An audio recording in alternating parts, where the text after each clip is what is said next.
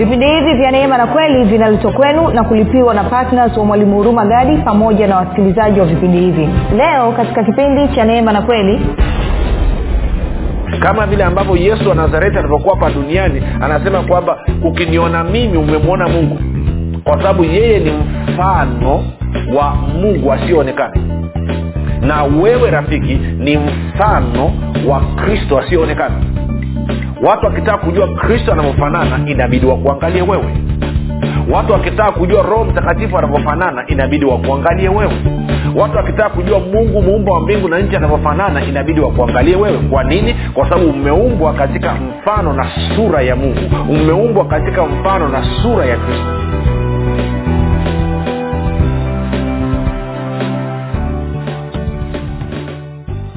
Ulipo rafiki nina bisha katika mafundisho ya kristo kupitia vipindi vya neema na kweli. Jina langu naitwa huruma gadi. Ninafuraha kwamba umeweza kuungana nami kwa mara nyingine tena ili kuweza kusikiliza kile ambacho bwana wetu yesu kristo ametuandalia kumbuka tu mafundisho ya kristo yanakuja kwako kila siku muda na wakati kama huu yakiwa na lengo la kujenga na kuimarisha imani yako wewe unanisikiliza ili uweze kukua na kufika katika cheo cha kimo cha utimilifu wa kristo.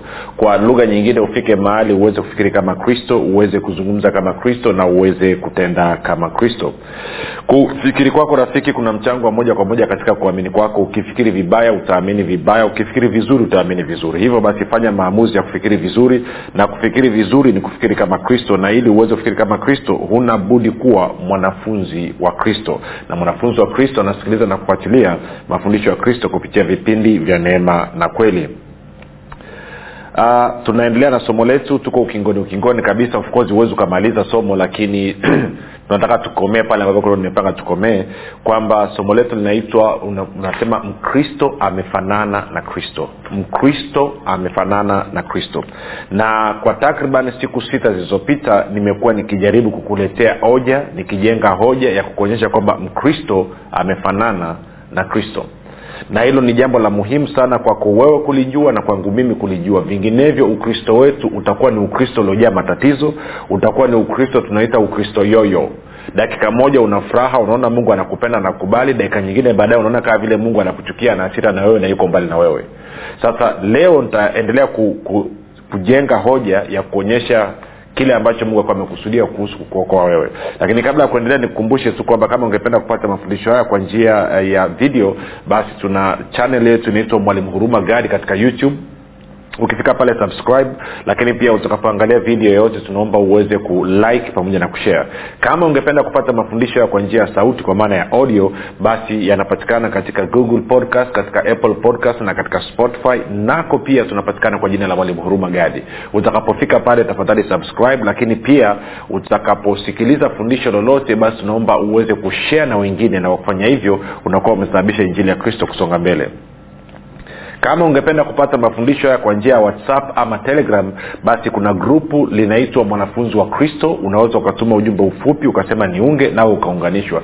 Namba ni 7895242 nawe utaunganishwa. Kumbuka mafundisho yanakuja kila siku ni bure. Wengine wakisikia kwamba kuna grupu linaitwa mnaanza kupanik mnadhania kwamba mtalipishwa nono ni bure ni free of charge amelipia nani? Yesu kristo amelipia kwa damu yake. Na baada ya kusema hayo basi nitoe shukurani za dhati kwako wewe ambao umefanya maamuzi ya kusikiliza na kufuatilia mafundisho ya kristo kila siku na kuhakikisha kwamba unahamasisha wengine ili nao waweze kusikiliza. Asante pia kwa kwenda kuwafundisha na kuwashirikisha wengine kile ambacho wewe mwenyewe umejifunza. Na kama unanisikiliza kwa mara ya kwanza nikuku, nikupe tu angalizo dogo kwamba mafundisho ya kristo ni tofauti sana na mafundisho labda ambayo umewahi kuyasikia ama ambayo unayasikiliza. Na kwa maana hiyo utakapokuwa ukisikiliza ut, ya, mara nyingi inaleta mgongano katika akili. Kwa sababu mtasikia vitu ambavyo vinakwenda tofauti na vile ambavyo unafikiri na kuamini. Sasa ushauri wangu kwako ni huu. Kama utakutana na kitu ambacho utaona kiko tofauti badala ya kukasirika na kuzima redio ama kuleft kwenye grupu kutoka kwenye grupu ningekushauri kitu kimoja. Kuwa mpole nipe siku tatu nisikilize mfululizo. Baada ya siku tatu kama hujanielewa kama hujaelewa kinachozungumzwa ruksa kuondoka ondoka na ikiwezekana waambie hata na watu wasimsikilize hurumagadi lakini kabla ya kuleft nipe siku tatu mfululizo ukisikiliza kile ambacho tunakizungumza. Kwa nini? Kwa sababu mafundisho ya kristo ni tofauti sana na vile ambavyo tumeelelewa katika mafundisho ya musa mafundisho ya torati eh, nitoe shukurani za dhati pia kwako wewe ambao umekuwa ukifanya maombi kwa ajili ya kwangu mimi pamoja na wasikilizaji wa vipindi vya neema na kweli pamoja na timu yangu. Tunasema asante sana kwa maombi yako. Maombi yako yanaleta tofauti kubwa sana. Na mwisho nitoe shukurani za dhati kwako wewe ambao umefanya maamuzi ya kuwa patna wa vipindi vya neema na kweli na kwamba kwa mapato yako eh, sadaka yako ya upendo ya kila mwezi unachangia injili na kusababisha injili iweze kusonga mbele nakumbuka kila mara unapokuwa ukitoa sadaka yako ya upendo unaachilia imani yako. Na nikuambie kitu kimoja. Mwingine anasema kwamba mwalimu ningependa kuwa pati na kile sina cha kutoa. Na swali langu ni hili. Kama huwezi kumwamini mungu akupe fedha kwa ajili ya kuchangia kwenye kazi yake je utathubutuje kumwamini mungu akupe fedha kwa ajili ya ada ya watoto kwa ajili ya kwa ajili ya kununua shamba kununua nyumba kununua gari kununua pikipiki na kadhalika? Kama umeshindwa kumwaminia mungu shilingi elfu tano shilingi elfu kumi shilingi laki moja laki tatu kwa ajili ya kazi yake utawezaje kumwaminia mungu waweze kusaidia katika mambo makubwa kwa hiyo ni fursa nzuri wakati wa kuchangia vipindi vya neema kwa maana ya gharama ni fursa nzuri ya wewe kufanya mazoezi ya imani yako kufanyia imani yako mazoezi katika eneo la fedha na uchumi. Ni sehemu ambayo ni ya muhimu sana. Na wakristo wengi hawalijui hili lakini hilo tutaangalia siku nyingine. Kwa hiyo kutie moyo wewe ambaye hujafanya maamuzi ya kuwa patna vipindi vya neema na kweli ni kushauri uweze kuwa patna wa vipindi vya neema na kweli. Baada ya kusema hayo basi nataka tuendelee na somo letu somo linasema mkristo amefanana na kristo. Mkristo amefanana na kristo. Sasa tumekwisha kuongea mambo mengi na nataka leo tupige hatua kidogo. Sasa nikumbushe mambo machache. Wakati tunaelekea kwenye kwenye waefeso ile mlango wa kwanza na mstari ule wa tatu mpaka watano nilikwambia hivi. Nilikwambia kwamba mwasisi wa uokovu mwasisi wa uokovu ni mungu na msingi wa uokovu ni mungu na mwenye uwezo wa kutekeleza mpango wa uokovu ni mungu wala sio mwanadamu. Hilo hilo nataka kwanza tu, tu, tuelewane rafiki. Maanake usipolielewa hili unaweza wengine wameaminishwa na kwenye kufikiri kwao wanadhania kwamba mwasisi wa uokovu wao ni kikundi ambacho anakusanyika kila siku ama ni dhehebu ambalo yupo ama ni dini ambayo anayefuata no mwasisi wa uokovu wasisi wa uokovu ni mungu. Mungu wakati analeta uokovu kupitia bwana wetu yesu kristo aliuleta kwanza kwa wayahudi alafu wayahudi wachache wakakubali wayahudi wengi wakakataa. Baada ya wayahudi wengi kukataa basi hiyo uokovu neema ya uokovu ikatolewa ikapelekwa kwa watu wote ulimwenguni ikapelekwa kwa watu wa mataifa. Kwa hiyo ukiweza ukilijua hili litakusaidia. Kwa nini nasema hivyo? Nasema hivyo kwa sababu hii rafiki kama mungu ndiye mwasisi wa uokovu na kama yeye ndiyo msingi wa uokovu na yeye ndiye mtekelezaji wa mpango mzima wa uokovu ni dhahiri basi anayejua vizuri kwa nini anataka kumwokoa mwanadamu ni mungu. Na mwenye kusudi la mwanadamu kuokolewa ni mungu. Na ni mungu ndiye anayejua anataka huyu mwanadamu aliyeokolewa afananeje ama aweje. Sio wazo la mwanadamu. Ukiweza ukalielewa hili litakusaidia lakini ukigeuza ukaona kana kwamba uokovu chimbuko lake ni wewe maana yake ni kwamba utakuja na vipimo vyako vigezo vyako vya kibinadamu. Vigezo ambavyo mbele za mungu ni upuuzi. So, nenda kasoma korinto wa kwanza mlango wa kwanza. Anasema hekima ya wanadamu hekima ya ulimwengu ni upuuzi mbele za mungu. Kwa hiyo utakuja na vigezo vyako utakuja na utaratibu wako utaratibu ambao mbele za mungu utakuwa ukubaliki. Sijui kawa nanyelewa nachokizungumza kwao ni vyema mimi na wewe tukamsikiliza kile ambacho mungu anasema. Kwa nini mungu alikusudia kutuokoa? Okay. Moja nikupe nikueleze mambo mawili chapchap yatatusaidia kabla ya kwenda kwenye waefeso.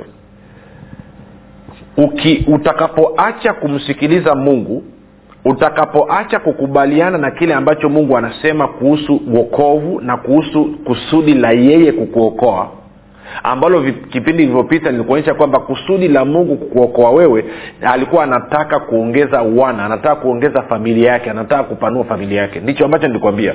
Labda tusome kwanza afu takupeleka sehemu ambayo nataka kupeleka. Tuende kwanza waefeso mlango wa kwanza mstari ule watatu mpaka watano anasema hivi atukuzwe mungu baba wa bwana wetu yesu kristo aliyetubariki kwa baraka zote za rohoni katika ulimwengu wa roho ndani yake kristo kama vile alivyotuchagua katika yeye yeye nani kristo kabla ya kuwekwa misingi ya ulimwengu ili tuwe watakatifu watu wasio na hatia mbele zake katika pendo. Kwa kuwa alitangulia kutuchagua ili tufanywe wanawe kwa njia ya yesu kristo. Kwao mungu alituchagua kabla ya kuwekwa misingi ya ulimwengu alafu akahakikisha kwamba sisi tumekuwa ni watakatifu hatuna hatia mawaa wala lawama mbele zake ili tuwe wanaye. Alikuchagua wewe rafiki kabla ya kuwekwa misingi ya ulimwengu na akatangaza kwamba wewe ni mwenye haki wewe ni mtakatifu wewe hauna hatia hauna mawaa wala lawama. Ili nini? Ili wewe uwe mwana wa mungu. Hilo ndo kusudi lake. Unasema kivipi? Kwa kuzaliwa mara ya pili nilikuonyesha hivyo. Kwa hiyo ukielewa kwamba mungu amefanya yote hayo ili wewe. Sasa nikakuonyesha mistari michache. Twende tena kwenye kwenye injili ya yohana. Injili ya yohana mlango ule wa kwanza. Haleluya. Tuanze mstari wa kumi na moja hadi wa kumi na tatu. Injili ya yohana mlango wa kwanza mstari wa kumi na moja hadi wa kumi na tatu anasema hivi. Alikuja kwake yaani kristo wala walio wake hawakumpokea. Kumi na mbili. Bali wote waliompokea aliwapa uwezo wa kufanyika wana. Eh, anasema ndio wale waliaminio jina lake waliozaliwa si kwa damu wala si kwa mapenzi ya mwili wala si kwa mapenzi ya mtu bali kwa mungu. Kwao anasema mimi na wewe tumezaliwa kwa mapenzi ya mungu kwa kupenda kwake mwenyewe mungu. Mimi na wewe tumezaliwa mara ya pili. Na ukichukua na ukasoma kwenye petro wa kwanza ile, mlango wa kwanza mstari wa, ishirina tatu na ukaenda ukasoma kwenye tito tatu mstari wa tano mpaka wa saba utaona kwamba tumezaliwa mara ya pili kupitia neno la mungu mbegu isiyoharibika idumuyo hata milele pamoja na roho mtakatifu. Yesu kristo naye ni neno aliyefanyika mwili maanake kwamba neno lilikuwa ndani ya moyo wa mariamu alafu roho mtakatifu akaja juu ya mariamu nguvu za mungu zikamuumba mtoto kristo ndani ya tumbo la mariamu. Kwao na sisi tunaposikia neno linakuja ndani ya mioyo yetu alafu roho wa mungu anakuja juu yetu. Nguvu za mungu aliye hai zinatufunika na kwa maana hiyo ndani mwetu anazaliwa kristo. Ndio maana wagalatia nne kumi na tisa paulo anasema watoto wangu wadogo ninaonea utungu tena hata kristo aumbike mioyoni mwenu. Kwa hiyo inamaana kama vile ambavyo kristo alitengenezwa kwenye tumbo la mariamu akazaliwa na akatembea pa duniani. Leo hii kristo anatengenezwa ana, ana, ana, ana ndani mwetu sisi kwenye mioyo yetu anakaa kwenye mioyo yetu. Ndio maana ukisoma kwa mfano waefeso tatu kumi na sita hadi kumi na saba paulo anafanya maombi kwa ajili ya waefeso. Anasema kwamba mungu aimarishe mtu wenu wa ndani kupitia roho mtakatifu kwa, kwa nguvu kwa kadiri ya utajiri wa utukufu wake ili mstari wa kumi na saba ili kristo apate kukaa mioyoni mwenu kwa njia ya imani kwa hiyo leo hii kama mariamu alipokea neno kwenye moyo roho akaja juu yake nguvu za mungu zikamfunika mtoto kristo akaumbwa ndani ya tumbo lake tunakwenda sawasawa akazaliwa kwa maana ya yesu wa nazareti. Na sisi leo hii tunavyosikia habari njema tunapokea lile neno ndani ya mioyo yetu. Alafu roho mtakatifu anakuja juu yetu na nguvu za mungu aliye hai zinatufunika na kwa maana hiyo ndani ya mioyo yetu anazaliwa kristo ndio maana bibilia inasema kwamba paulo anasema mimi ni hai lakini si mimi nayeishi tena bali ni kristo yu hai ndani mwangu. Ndio maana anazungumza kwamba kristo aumbike ndani ya mioyo yenu. Tunakwenda sawasawa na kwa maana hiyo anasema sisi tumezaliwa kwa mapenzi ya mungu kwa kupenda kwake mungu kwa kukusudia kwake mungu. Na kama ndio hivyo maana yake ni kwamba mungu ni baba yako na mungu ni baba yangu mimi. Sasa nikuulize tunafahamu mtoto wa nyoka ni nyoka. Iwe ni nyoka na mwaka mmoja ama ni nyoka na miaka kumi wote wana sumu. Na nyoka anavyozaa mtoto ama mbwa anavyozaa mtoto ama tembo anavyozaa mtoto yule mtoto wa tembo awezi akatoka anafanana na simba. Wala mtoto wa simba akatoka anafanana na bata haiwezekani. Mtoto wa simba anafanana na simba na watembo anafanana na watembo na mtoto wa mwanadamu anafanana na mwanadamu. Ukutana na mwana, mwanadamu amejifungua mtoto alafu akajifungua nguruwe then tutaanza kuwa na maswali. Tutasema kuna kitu cha ajabu kituko kimetokea. Otherwise katika hali ya kawaida mwanadamu anazaa mwanadamu. Mbuzi anazaa mbuzi ng'ombe anazaa ng'ombe piga anazaa twiga kwa hiyo kama mungu ni baba yako na ni baba yangu mimi na ndiye aliyetuzaa unadhani unafananaje? Unadhani unafananaje? Hilo swali ambalo natakiwa ujiulize rafiki. Wewe umezaliwa na mungu. Kawa umezaliwa na mungu unafananaje tunafahamu wakati mungu anamuumba mwanadamu katika mwanzo moja ishiri na sita anasema na mtu kwa mfano wetu na sura yetu tuwape mamlaka ya kutawala. Kwa hiyo maanaake ni kwamba wewe umeumbwa katika mfano na sura ya mungu. Kwa hiyo ulivyozaliwa mara ya pili umezaliwa katika mfano na sura ya mungu. Sasa kumbuka mungu ni roho. Usisahau hilo. Yohana nne ishiri nasema kwamba mungu ni roho nao wamwabudu imewapasa kumwabudu katika roho na kweli. Kwa hiyo kama mungu ni roho maana yake ni kwamba na wewe rafiki ni roho. Watesalonike wa kwanza mlango wa tano mstari wa ishiri na tatu. Anasema kwamba wewe ni roho una nafsi na unakaa ndani ya mwili.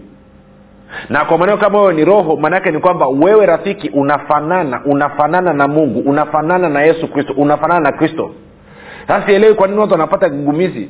Ukisema unafanana na kristo watu wanasema nangongoro lakini ukisema kwamba unafanana na mungu kwa kwa sababu mwanzo moja ishiri sita imesema anasema ni sawa. Sikiliza rafiki. Wewe na mimi tunafanana na kristo. Na kristo ni mfano wa mungu. Okay. Tende kakuonyeshe tende kwenye tangalia sehemu moja labda tende wakolosai wakolosai mlango wa kwanza. Haleluya. Nianze mstari wa kumi na mbili mpaka kumi na tano. Anasema mkimshukuru baba aliyewastahilisha kupokea sehemu ya urithi wa watakatifu katika nuru naye alituokoa kutoka katika nguvu za giza akatuhamisha na kutuingiza katika ufalme wa mwana wa pendo lake ambaye katika yeye yaani kristo tuna ukombozi yaani msamaha wa dhambi kumi na tano. Naye yani kristo ni mfano wa mungu asiyeonekana mzaliwa wa kwanza wa viumbe vyote. Kwamba anasema kristo ni mfano wa mungu asiyeonekana ni mzaliwa wa kwanza wa viumbe vyote. Kristo ni mfano wa mungu asiyeonekana mzaliwa wa kwanza wa viumbe vyote. Ndio maana ukisoma kwenye yohana kumi na nne mstari wa, wa, wa, wa, wa tisa na wa kumi anawaambia kina filipo ukiniona mimi umemwona baba ukiniona mimi umemwona baba kwa sababu gani? Yeye ni mfano wa mungu asiyeonekana. Kwahio la wewe leo hii ulizaliwa mara ya pili wewe rafiki ni mfano wa kristo asiyeonekana. Wewe ni mfano wa yesu kristo asiyeonekana. Kuna watu ambao hawatakaa wakutane na yesu hawatakaa wamwone yesu. Namna pekee wanaweza kukutana na yesu kristo na kumwona yesu kristo ni kwa kuangalia wewe. Kama vile ambavyo yesu wa nazareti alivyokuwa hapa duniani anasema kwamba ukiniona mimi umemwona mungu kwa sababu yeye ni mfano wa mungu asiyoonekana na wewe rafiki ni mfano wa kristo asiyoonekana watu wakitaka kujua kristo anavyofanana inabidi wakuangalie wewe. Watu wakitaka kujua roho mtakatifu anavyofanana inabidi wakuangalie wewe. Watu wakitaka kujua mungu muumba wa mbingu na nchi anavyofanana inabidi wakuangalie wewe. Kwa nini? Kwa sababu umeumbwa katika mfano na sura ya mungu. Umeumbwa katika mfano na sura ya kristo tuko sawa? Sa tuende kwenye ile warumi nane. Warumi nane ishiri na tisa. Mambo yatakaa vizuri kabisa. Warumi nane ishiri na tisa.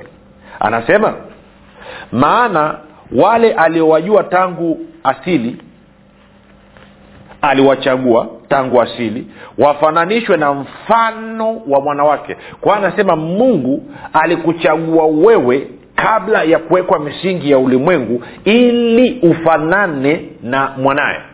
Sasa sikiliza. Sio kwamba amekuchagua wewe alafu akakupa wewe jukumu la kujitahidi sasa na ufanane na mwanaye. Kwa sababu wewe umezaliwa kupitia tumbo lile lile ambalo kristo alizaliwa kumbuka anazungumzia yote ni kabla ya kuwekwa misingi ya ulimwengu. In fact ukisoma huu mstari wa ishiri na tisa ukasoma kwenye kwenye lugha ya ya, ya, ya, ya kigiriki utakachokipata anasema kwamba we were jointly formed together with christ. Kwamba tuliumbwa pamoja tuliumbwa pamoja tuliumbwa pamoja tuliumbwa pamoja. Yaani nashinda kuelezea yaani wakati anakusudia mwanaye aje hapa duniani ule mpango wa kristo ambaye ni mwana wa mungu. Kumbuka mwana wa mungu ni milele. Yeye ni mungu anaishi milele hajaumbwa usije ukasahau hilo. Kristo hajaumbwa. Lakini alivyokuja katika mwili yesu. Yesu wa nazareti katika mwili alitengenezwa ali, um, ali kupitia neno. Ndo anasema naye neno akafanyika kuwa mwili. Kwa hiyo anasema wakati huo mpango unaratibiwa una, una wa kristo ambaye ni mwana wa mungu kuja kuwa na mwili hapa duniani wakati ule mpango ukitengenezwa maanaake ni kwamba na wewe ulikuwa ndani ya ule mpango na kwa maana hiyo huo utaratibu uliotumika wa kumleta kristo katika mwili ndio utaratibu ambao umetumika na wewe kuleta hapa duniani katika mwili. Kwa maana ya kwamba kuzaliwa mara ya pili katika mwili. Si lazima ulielewe hilo rafiki. Kwa hiyo anasema kwamba you are jointly formed kwamba tulitengenezwa pamoja na neno lile lile lilosababishwa kristo akawa mwili neno akawa mwili neno hilo hilo ndo lilokuzaa wewe na ndio lilozaa mimi. Roho yule yule aliyesababisha neno akawa mwili akazaliwa kupitia tumbo la mariamu ndio ndo roho huyo huyo aliyepiga mzigo aliyepiga kazi na kuhakikisha kwamba mimi na wewe tumezaliwa mara ya pili kwamba kristo ambaye ni mwana wa mungu amezaliwa ndani mwetu.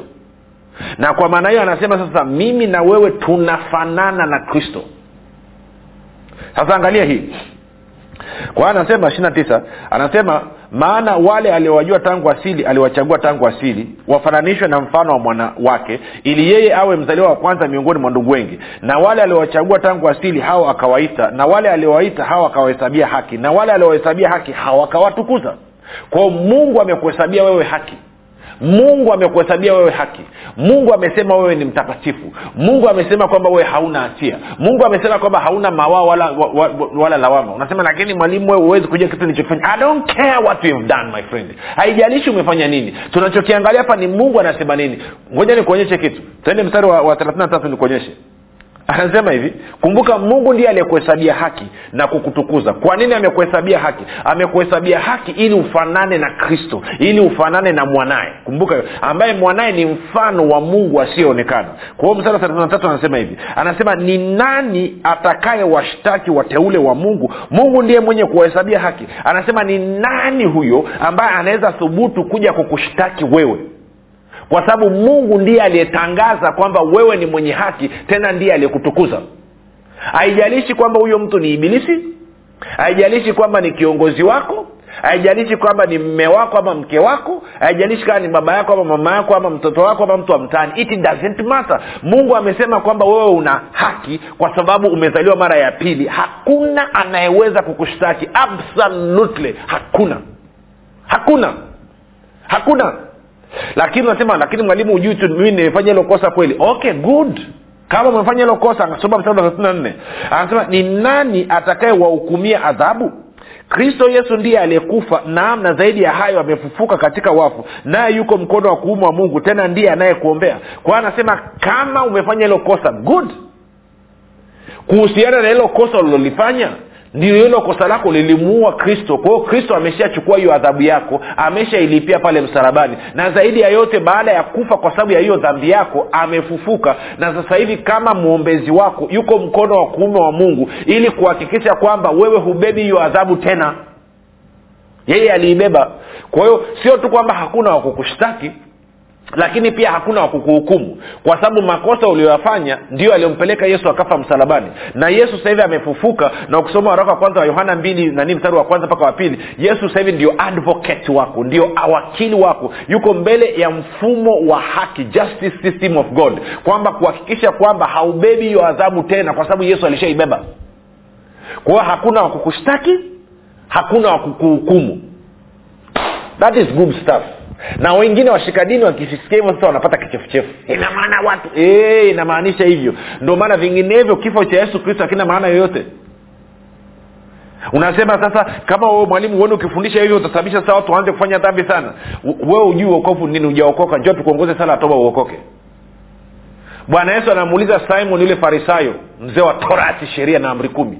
Anaambia simon kulikuwa kuna watu wawili mmoja anadaiwa hamsini mwingine anadaiwa mia tano. Alafu wote wakasamehewa madeni yao. Yupi atapenda zaidi? Akasema bila shaka yule aliyesamehewa nyingi. Anawambia sawa sawa umesema vyema. Huyu mwanamke ambaye ni kaaba ambaye amekuwa akinipaka mafuta miguuni pangu na nywele zake hajaacha kubusu miguu yangu na kunipaka mafuta yangu nimeingia hapa. Kwa sababu gani? Ana dhambi nyingi kwao amempenda yesu zaidi. Kwao mtu ambaye anaambiwa kwamba huwezi ukashtakiwa wala huwezi ukahukumiwa kwa sababu mungu amesema wewe ni mwenye haki kwa sababu ya kuzaliwa mara ya pili na, na yesu kristo ndio amekufa akalipewa dhambi yako haitakuwa leseni ya kwenda kufanya dhambi. Itakuwa ni leseni ya kumpenda huyu mungu. Ni mungu wa namna gani huyu mzuri namna hii? Huyu yesu wa namna gani kwamba alijua nitakosea nitayakoroga alafu akaenda akafa akalipia haitamfungulia mlango akimbie mtaani itamfungulia mlango arudi kwa mungu.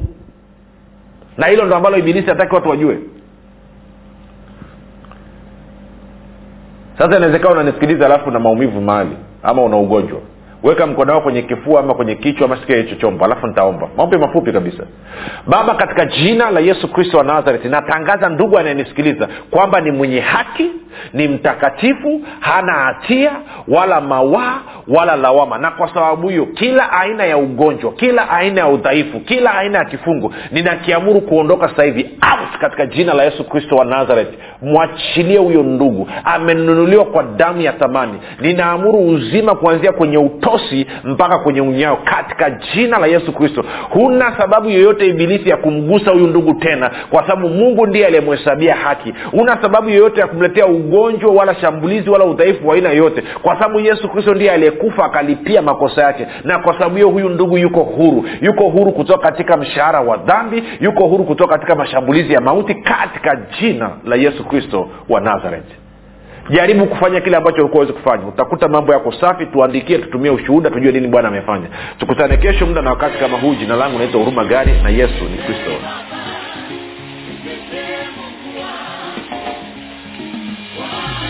hii ni habari njema kwa wakazi wa arusha kilimanjaro na manyara. Sasa mwalimu huruma gadi ambaye amekuwa akikuletea mafundisho ya kristo kupitia vipindi vya neema na kweli kwa njia ya redio youtube google podcast apple podcast spotify telegram pamoja na whatsapp. Anapenda kukujulisha kuwa sasa unaweza kushiriki ibada iliyojaa nguvu ya roho mtakatifu na kweli ya kristo. Ibada hizi zitafanyika katika ukumbi wa baba uzima house uliopo chama tengeru jijini arusha. Kumbuka ibada hizi zitafanyika siku ya jumapili kuanzia saa tatu kamili za asubuhi hadi saa saba kamili za mchana ambapo utafunuliwa kweli ya kristo katika nguvu za roho mtakatifu. Wagonjwa watahudumiwa na kupokea uponyaji. Wenye vifungo watafunguliwa na kuwekwa huru. Na kwa siku za jumatano ni ibada ya ushirika mtakatifu pamoja na maombezi itakayoanza saa kumi na dakika thelathini za jioni hadi saa kumi na mbili na dakika thelathini za jioni. Ili kushiriki ibada hizi fika katika ukumbi wa baba uzima hausi uliopo chama tengeru. Au kwa mawasiliano zaidi piga simu nambari sifuri saba sitini na nne mia tano mia mbili arobaini na mbili au sifuri saba nane tisa mia tano mia mbili arobaini na mbili au sifuri sita saba tatu mia tano mia mbili arobaini na mbili. Kumbuka ni kweli unayoijua ndiyo itakayokuweka huru